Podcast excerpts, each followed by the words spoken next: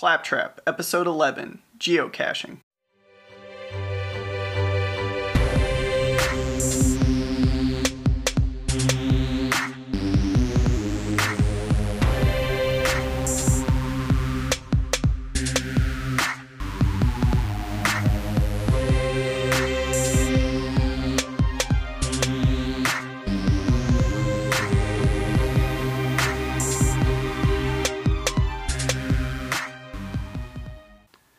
Hey, Claptrap Country. Welcome to this week's podcast. This week we have a guy named Nick Rush on as our guest, and Nick is going to be talking about a hobby that has been gaining steam over the last 20 years. It's known as geocaching. And with kind of the rise of smartphones and everything, it's made this hobby a little more easy because everyone has a GPS in their pocket. And Nick went to college with us and got us involved in geocaching while we were there. It's a really fun hobby, and we thought we'd have Nick on to bring that hobby to you guys as well. So, with that, welcome to the podcast, Nick. Hey guys, thanks for having me. It's great to be here. so, Nick, today we're going to be talking about geocaching. We know, I mean, back in the day, you kind of introduced me to it. I think he probably introduced you to it as well, Kyle. Can you do a little background about what geocaching is? Sure. Yeah. Yeah. And actually, you know, I was introduced to it in college by my first roommate as well, and we we did a lot of it back in Akron. You know, love to share share it with people because it's a fun group group activity. But yeah, basically for the uninitiated, it's essentially a uh, outdoor treasure hunt game that uses GPS devices to locate hidden objects in the world or to solve puzzles. So typically, what that looks like is someone will hide a container out in the the forest or in the city or, or anywhere you know, normally it'll have a logbook and maybe some items in it. And the goal is to use your GPS to get close to the location of the object, find it. It's usually pretty well hidden. Oh, you mean you mean there isn't like a big blinking sign saying, "Hey, here's the geocache"? Well, to to kind of uh, to elaborate, there sometimes they are poorly hidden. Some of them are very easy. Some of them, you know, there's there's kind of a whole scale of difficulty. Uh, the the fun ones are the ones you have to actually search for, though. The ones that present uh, some kind of challenge. It shouldn't be completely obvious, in my opinion. But did you ever have to steal the Declaration of Independence? no, no. I've yet to find the Declaration of Independence or any important document within a, a geocache. Usually, it's like little trinkets and things like that. Nothing of value. so these are just trinkets that random people are hiding out there. This isn't like an organization or anything like that. This is more or less just people who want to be outdoors and and look for like a treasure hunting thing or or how does that integrate I guess into into the world? How do you get into geocaching? We can get into the history maybe in a bit because there's actually there, there's a lot of interesting history to it, but there is an actual official organization that runs the geocaching website and they kind of host the servers that hold all the data about GPS information for where all the the caches are, as well as you know the the logs and records of the difficulty and terrain and history of each cache. So there is an official governing body, I guess, for this thing. That maybe is not the right term, but it's driven by the the people out doing it. So it's completely community driven in that uh, it relies on us to go out there and hide caches out in interesting places and give them interesting stories. Well, ideally, that, that's sort of my ideal. A lot of them aren't super interesting. They're just kind of, hey, it's another checkbox to to tick off. Woo! You you found me! Yay! But yeah, in an ideal case, you know, you there's some interesting story to the location, or or it's just an interesting place that you found. So yeah, it's it's community driven in that it relies on us to to hide the things and then to go out and find them. So where typically do you go to do this? Are there ones in the city? Are there ones more rural, like out in say like a national forest or something like that? Because I feel like it would be a good add-on to something like hiking where you have like a secondary activity that you can do while you are going on that hike. Yeah, absolutely. I just looked this up earlier because I was curious myself. There's actually 3 million geocaches worldwide now and so as you can imagine it it covers every bit of terrain it covers urban to rural to like you said parks everywhere you could conceive of strictly speaking they, they actually there's no rule against uh, extraterrestrial ones as well there actually was a geocache on the international space station for a while in a in a drawer. I think that sounds like a bunch of BS. There, it's like, come on, dude, who who can actually get that? There's like, if your other buddy on the space station knows that you play, and like, ha, I found your geocache. That's quite a high barrier to entry. That one, I would say, that one most people will not be able to get. Just for anyone curious, go on go on the website. Uh, I think nowadays you have to sign up to look at the the map, but just go around and look at the map because you'll be amazed at where these things are located. What struck me when I first got into it was all the pinpoints on the map where caches are hidden. And they're all over places I always hung out as a kid, you know, or, or in Akron, where I was when I learned about this stuff. It, it's right on campus or it's right down the street. We walk by these things all the time and no one knows about it unless you're looking for it. So it's it's really fascinating in that sense. You know, there, there's some that are as north as I think it's Svalbard or something. There's like the super northern island, or, or in like the top tip of Greenland. There's some that are on Antarctica. There's a bunch just in the middle of the Pacific Ocean. Depending on what time of year, you might not be able to get to that one geocache, huh? Buried in ice, right? It's actually quite literally true. There are some that you you can't get to until there's a thaw, a certain amount of thaw that happens. It's that's wild. Yeah, and you know, just to to keep talking about the the different types that you can find. All the ones that that us three ended up looking for, they're, they're very traditional ones where it's it's just a container on dry land. It's not it doesn't require any special equipment to get to, I suppose. There's some that are up on cliff faces where you need hiking, climbing equipment. There's some that are underwater where you need scuba equipment to get. Who knows what you can find out there in terms of I guess it depends on what level of adventure you're looking for. Do you know what would be a great place to hide one of those? Where's that? That giant Pacific Ocean garbage patch. You throw it in there, you would never be able to find it. That's a that's a fantastic idea. That's a really good idea. I mean that that thing's the size of France, isn't it? Isn't that the metric they use? Which I feel bad for France because they're used as a unit of garbage, but but yeah, you're right. Yeah, you'd never find it in there. And most geocaches, like we were talking earlier, it's not like you're just traveling or walking out in the open and you find this. Like you mentioned, you really have to use this this geocache app or, or map, however it integrates with your navigation system to give you an idea of where it is. And then basically, like you said, it's like finding a needle in a haystack. Is there like a size limit or is there like any guidelines to what the caches can be or can't be? I don't know that there's a there's limits per se, but uh, there are standard categories that each cache will fit into. From I think it's called micro all the way up to extra large or maybe large or something. So what that means is extra large, which are pretty rare, would be like a, a giant ammo can or like a, a big barrel or a bucket or something really big. Very obvious once you get near it, kind of thing. If you go down to like a regular size what they call regular is is sort of the most common, and that would be like a Tupperware sized uh, container, or or maybe a uh, uh, like a large pill bottle. You see those pretty often.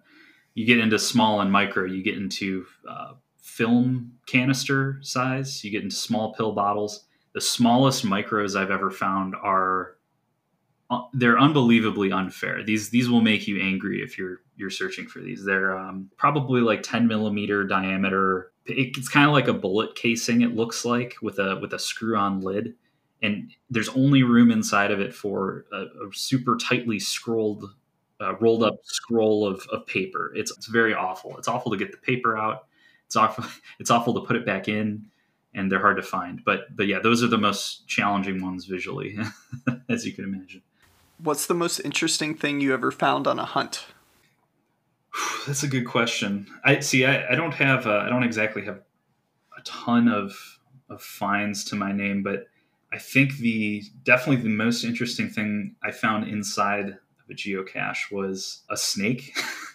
there was there was a there was a bucket that I think was somehow compromised, and or someone left the lid open enough that a, a snake could get in there and that scared the crap out of me because I'm not, uh, you know, an expert on snakes. I don't know which ones are dangerous within a second. It was, it was obviously not a, not a dangerous snake. It wasn't like a spring. It wasn't like a spring-loaded one that like shot out at you. No, no, it wasn't rattling. So, but it, it freaked me out because it started to it started to move around, and you're not expecting anything in the bucket to move. so, just gave me my idea for the cache I would hide. I'd hide one like one of those Jack in the Box, you know, Pringle cans. You open up and that thing jumps out at you. it's it's interesting that uh, they had this, and you know, someone did something dumb to make this happen, but there is a specific rule against booby trapping them. There's been controversies and issues that have happened, but I don't know what happened specifically to cause the booby trapping rule to be enacted that's just illegal. That just, that doesn't need to be like a rule of the game. It's, it's that's just illegal. right. Don't step in the bear trap I put in front of my geocache, or I'm going to go to jail for chopping your foot off. Right.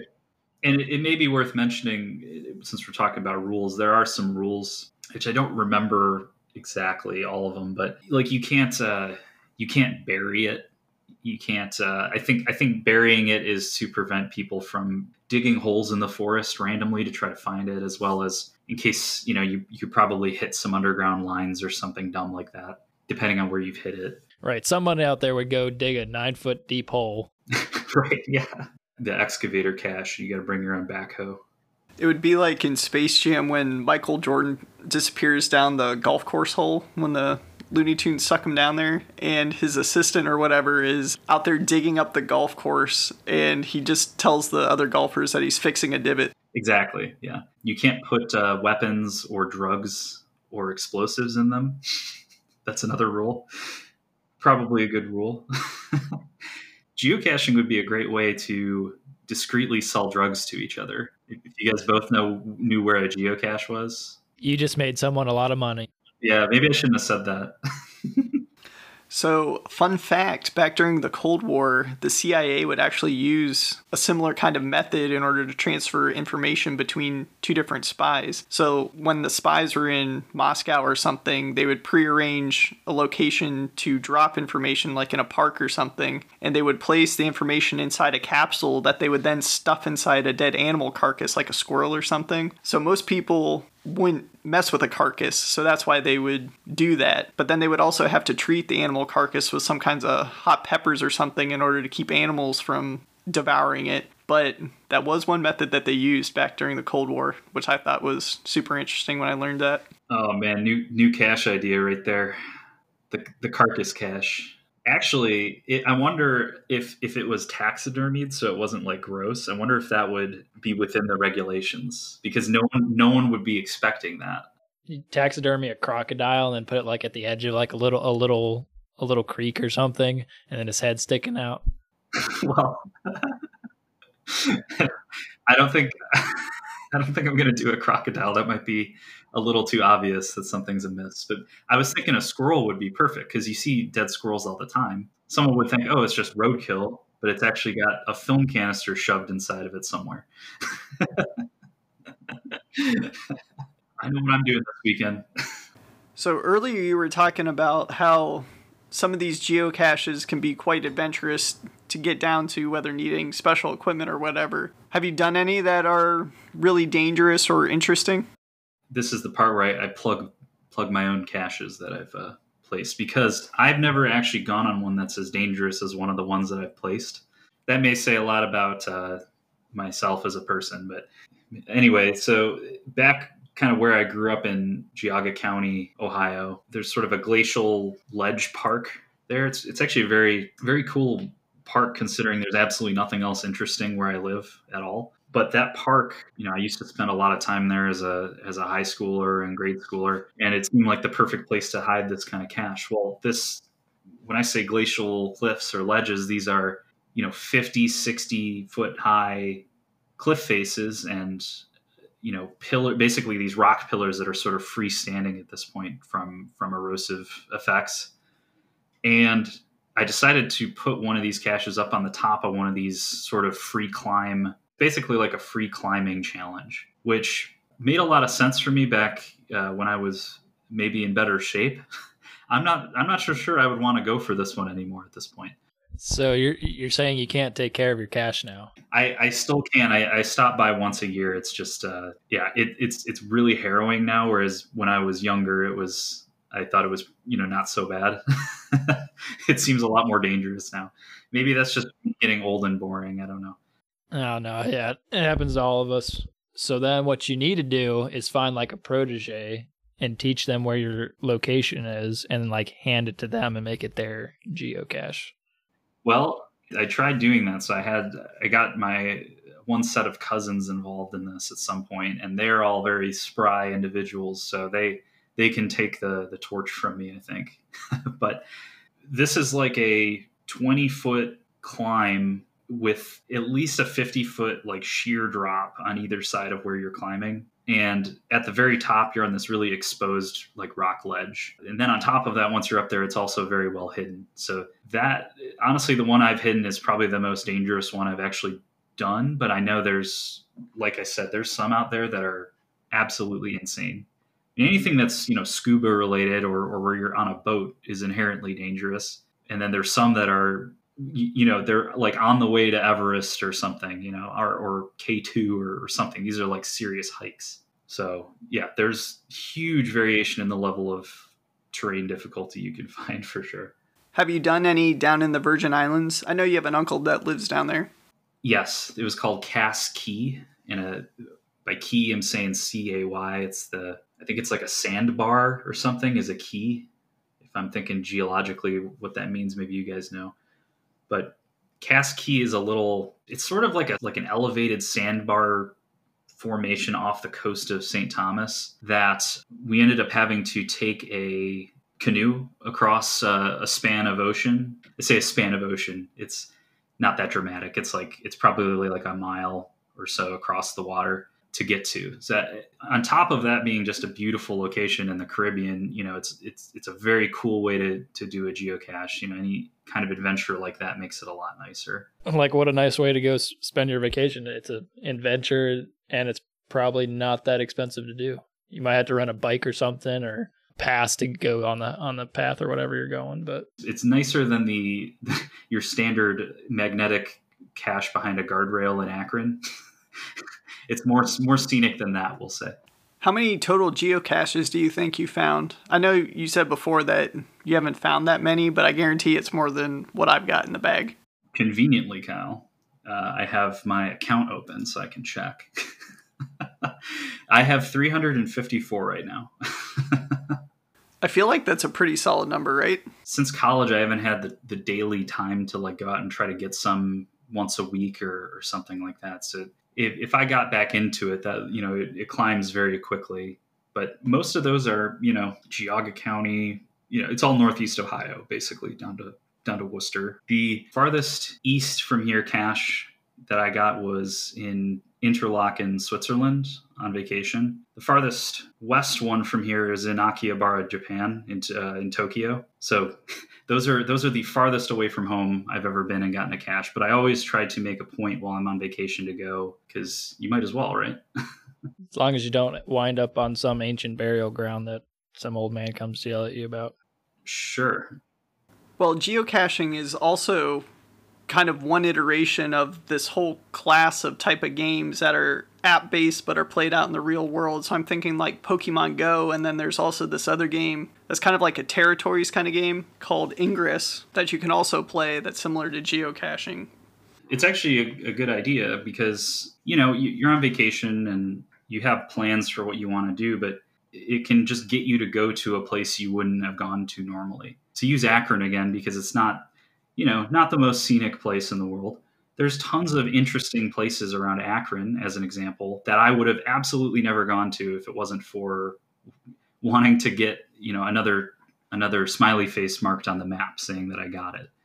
Same with I think if you're overseas or on vacation, it could be a great way to sort of see you know do a little tour of the area and see interesting sites that people have marked out. You know maybe without having to really plan like oh we're going to go do this and then that and then that maybe you can just make it more free form and just kind of follow the follow the map. You know i've done that before. You don't really know where you're going to end up. You just try to get as many as you can in a day and see where it takes you.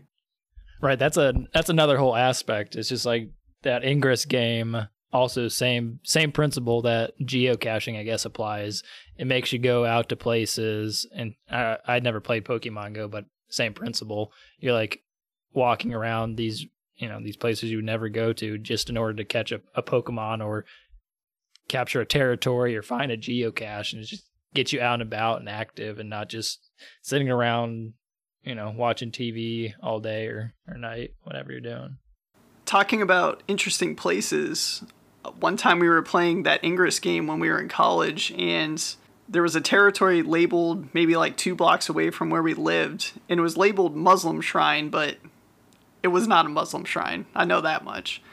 But so we go over there to capture the territory and it had like an asian style archway and there was a giant golden chicken out front. And i was like wow this is kind of cool. I never would have even known this was two blocks away from me unless i played this game. So Exactly. Yeah, and you know, it's kind of sometimes it's hard to just say, "Oh, I want to go out and run or something." You know, do something outside, especially if you're by yourself or something. This gives you kind of a, a goal or a task that you can do, which I think makes it easier to go out and walk around. It's also it's a fantastic uh, COVID activity, by the way, uh, because it's you know relatively low risk of of infection. There's you know you can do it by yourself, uh, and it gets you out of the house, which I think everybody needs at this point. so there you go. Have you guys ever heard of the app called Randonautica? It's in a similar vein to geocaching, where the whole purpose is it's supposed to be like this mind affecting matter kind of thing. So the whole object is you're supposed to think of an intention. So maybe like the color blue or something. And then it will generate a random location near you that you can then go and explore and then whatever your intention was is supposed to somehow manifest in the new location. Have you guys ever heard about this app? You know i've heard of it but i don't know anything beyond what you've said.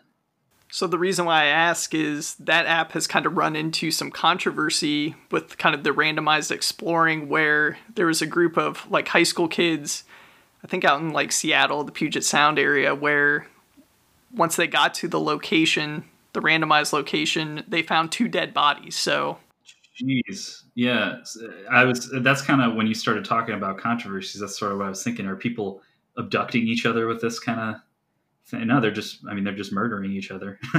wow. Yeah, I, I mean, um, it, it's kind of interesting. It's sort of inherent to any uh, any game like this, or or like um, like what you mentioned is the when you when it's it, when it's kind of strangers leaving leaving packages behind in the woods there's potential for things to go wrong there.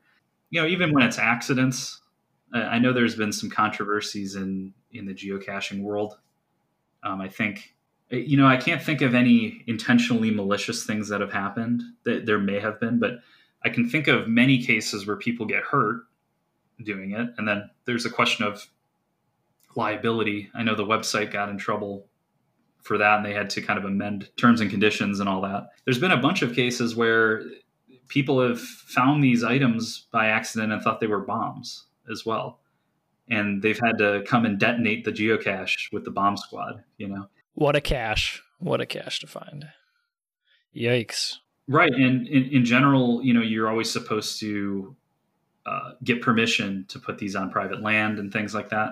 Well, a lot of people don't do that. They just put it out there. And then, you know, if owners find it, they don't know what it is. And it can lead to lead to issues. Not to forget that it could be, you know, you're, if you're having people wander onto these guys' private property with the assumption that they're allowed to be there, well, what if they, you know, what if the owner of the property shoots you or, or hurts you or something because they think you're trespassing? There's a lot of potential for controversy with with these kinds of activities for sure. I know um, I've been talked to by police probably 10 times doing this. Right. They're like, they see a group of guys or a group of kids, guys or girls, don't matter, like wandering around the neighborhood, like looking all over, looking through things, like, hey, we see this suspicious activity. And then the police have to come, have to come investigate and say, hey, what are you, what are you kids doing? Or what are you adults doing? if anyone goes out and does this and does geocaching, you'll you'll know that you look ridiculously suspicious doing this in public because you're you're on like a city street, let's say, and you're crouched over, you're looking around under guardrails. It looks like you're putting something somewhere. You know, it, it looks very suspicious. So it's it, it's not surprising that the you know the police are sometimes called to look at it. Now, every single time they've always known what I was doing. They've understood it was just geocaching. So it's never turned into an issue, but it's it's always you know, it's always a, a thing that can happen, especially in cities. I mean, that would suck if you got taken in by the police and then you had to hide your geocache in the jail cell or something. that would really amp the difficulty up. Be the crime cache. So the GPS will get you close. Is there anything else included? Any clues, riddles to help you find the cache once you get near it? It very much depends. So I should elaborate that there's some that aren't physical containers. Some of them are, are more like puzzles. Your GPS is not necessarily getting you to the container itself, but if we're just talking about traditional ones where you're finding a container, usually you, you can get to within no worse than about 20 feet to a geocache on GPS alone. It depends if you're in the city, you could experience really bad GPS bounce, which often increases the difficulty because you can't rely on the GPS. You have to rely on your intuition to get you near near the object. However, uh, it's sort of up to the the placer of the cache to determine how many hints they're going to give you. So sometimes in the description of the cache, they'll leave you some some idea or, or some clues as to where it is once you get in the general area. There's also specifically a there's an option to add a spoiler hint. It's basically like it's a hint that has scrambled letters, and when you choose to click on it, it'll unscramble itself if you're having trouble. It's supposed to be a hint that kind of guides you to the the path. However, they don't have to give you any hints whatsoever. They could just make it completely up to you and your intuition to find the cache once you get there. Yeah, some of them, you know, some especially some of the non-traditional ones, the ones that aren't uh, finding containers. And I think they're a lot of them are called mystery caches, is the kind that they're called. But a lot of them are very hard puzzles or or very elaborate puzzles where I, I, always like the ones where it gives you if you could picture what GPS coordinates look like, it'll be like, you know, north a bunch of numbers and then east a bunch of numbers, right? What they'll do is they'll they'll replace a bunch of the numbers with letters and then the answers to what those letters are is in a bunch of riddles or, or things you have to find around a park or in an area. So they can get really elaborate, you know, well beyond just go and find a package somewhere, you know. Have you ever had so I'm guessing you've had to go through some of these puzzles. Has there been one that's been difficult enough that you haven't been able to solve? I personally like the traditional one. I, I don't normally go for the puzzle ones because they can be a pain in the butt and I like the, you know, it's sort of a visceral experience to go and find a physical object, right? You know, you want to go find something. You don't want to solve a puzzle necessarily. Uh, so, of the of the very few mystery caches I've done, they've been not not super elaborate. If you kind of sort by difficulty, though, and you start reading some of these just just to get a feel for what people are are hiding out there, you'll see some people are just straight up evil with these challenges or, or with with where they're choosing to hide these objects.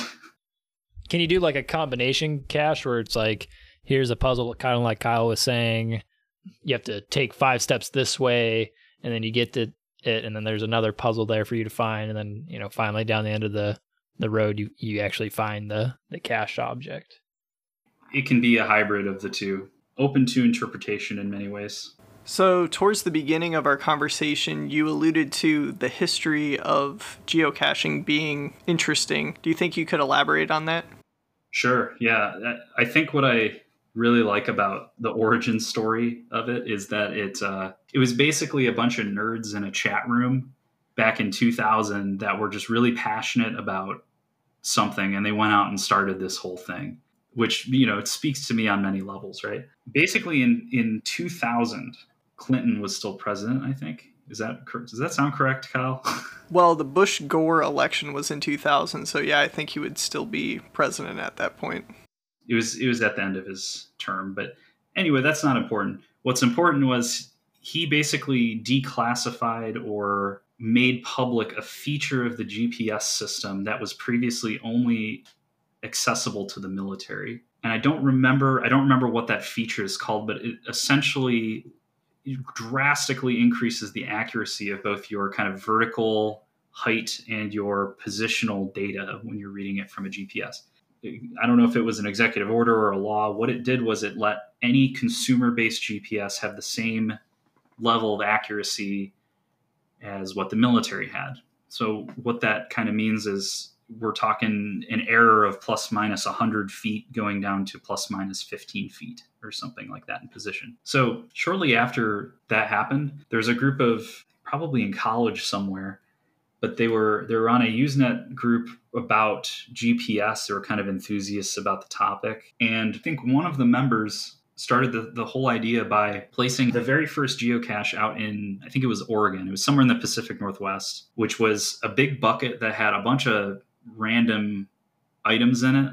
The one really famous one that was in it was actually a big big can of beans, which was sort of it became a like a legendary legendary item I think it's called like the original can of beans or something. And I, I think it still exists somewhere. But it, it, was basically this bucket that he half buried next to the side of a road in, I think, Oregon. And within a few days, you know, he posted about this idea. He said, Hey guys, here's the coordinates. Now that we have this extra GPS capabilities, why don't you guys go go try to find this thing, you know? And within a few days, a bunch of people had gone and, and found it. And just like that, it sort of exploded the idea. A bunch of people started hiding out all over wherever they lived. So, you know, the early few years, it probably was in the hundreds of caches worldwide. And since then, it's sort of exploded to millions based on the availability and the everybody's got powerful GPS in their phones nowadays. It's it's extremely accessible. The only other nugget of information I know about that story is the uh, the original geocache met a tragic fate when it uh, it was run over by a uh, a state lawnmower that was it was it was mowing the side of the highway and it, uh, it it so sadly the original bucket no longer exists but the the can of beans survived. So there's there's a silver lining to it. It's always disappointing when historical objects are destroyed. This might be up there with the unfortunate burning of the original roof of Notre Dame. That's right. Yeah it's a piece piece of our culture is lost you know. I'm gonna find that can of beans. Yeah, I, I don't know who has it at this point. I wonder if uh, it's like in someone it's in someone's on someone's mantle or in a shelf somewhere saying, "Ha ha, I got you." It should be. This is kind of an interesting thing I haven't mentioned yet. Is there's also some that are they're kind of race. Two objects are racing each other to try to move faster or move farther in a certain amount of time. There's a lot of interesting takes on the entire topic of geocaching. It's I think it's what makes it interesting is you could have so many different experiences, you know. And and yeah, like I said, it's really cool that it started from just a bunch of enthusiasts. Uh, you know, it started from some small time. You know, not, it's not for money. There's no, you know, it's just just go outside and have fun, kind of kind of thing. That's I, you know, I really like that about it. All right. Well, in order to get started, where should people go to get into this hobby? So uh, yeah, a great you know early resources. Obviously, looking up uh, geocaching.com. Their website has a lot of basic intros. It has the overall map of where they're all hidden. It's also where you're going to need to make your account. So even if you use a third-party app to do the logging and finding of the geocaches, you need a a geocaching uh, official account to actually keep track of all your stats and which ones you've found and whatnot. So you want to make an account there. I think this is a probably an Android users only thing, but the app I use on my phone to do the actual searching and logging and all that is called CGeo. It's C colon G E O is the the app. I'm not sure if it's only Android still, but there's an official geocaching app. I prefer CGeo because of the features it has. It's a great great option for anyone trying to get into. It's very easy to use. So yeah, basically just go make an account, stare at the map for a while, see where there's a place you're interested in going. Maybe it's right around where you live. Maybe it's where you were as a child, you know, growing up as a child, you, you see a bunch of stuff you never knew was there. Um, and then get an app to go to go log it. Geocaching has made its way to Apple. Okay, yeah, the probably the, the official app is is CGeo on there too. Uh, I don't think so. It looks like there's some third party stuff. It's a bot app, but it is possible. I think, yeah, I just looked it up. I think CGeo is still only on Android. However, the official geocaching app is pretty good too. There's an official app no matter what platform you're on.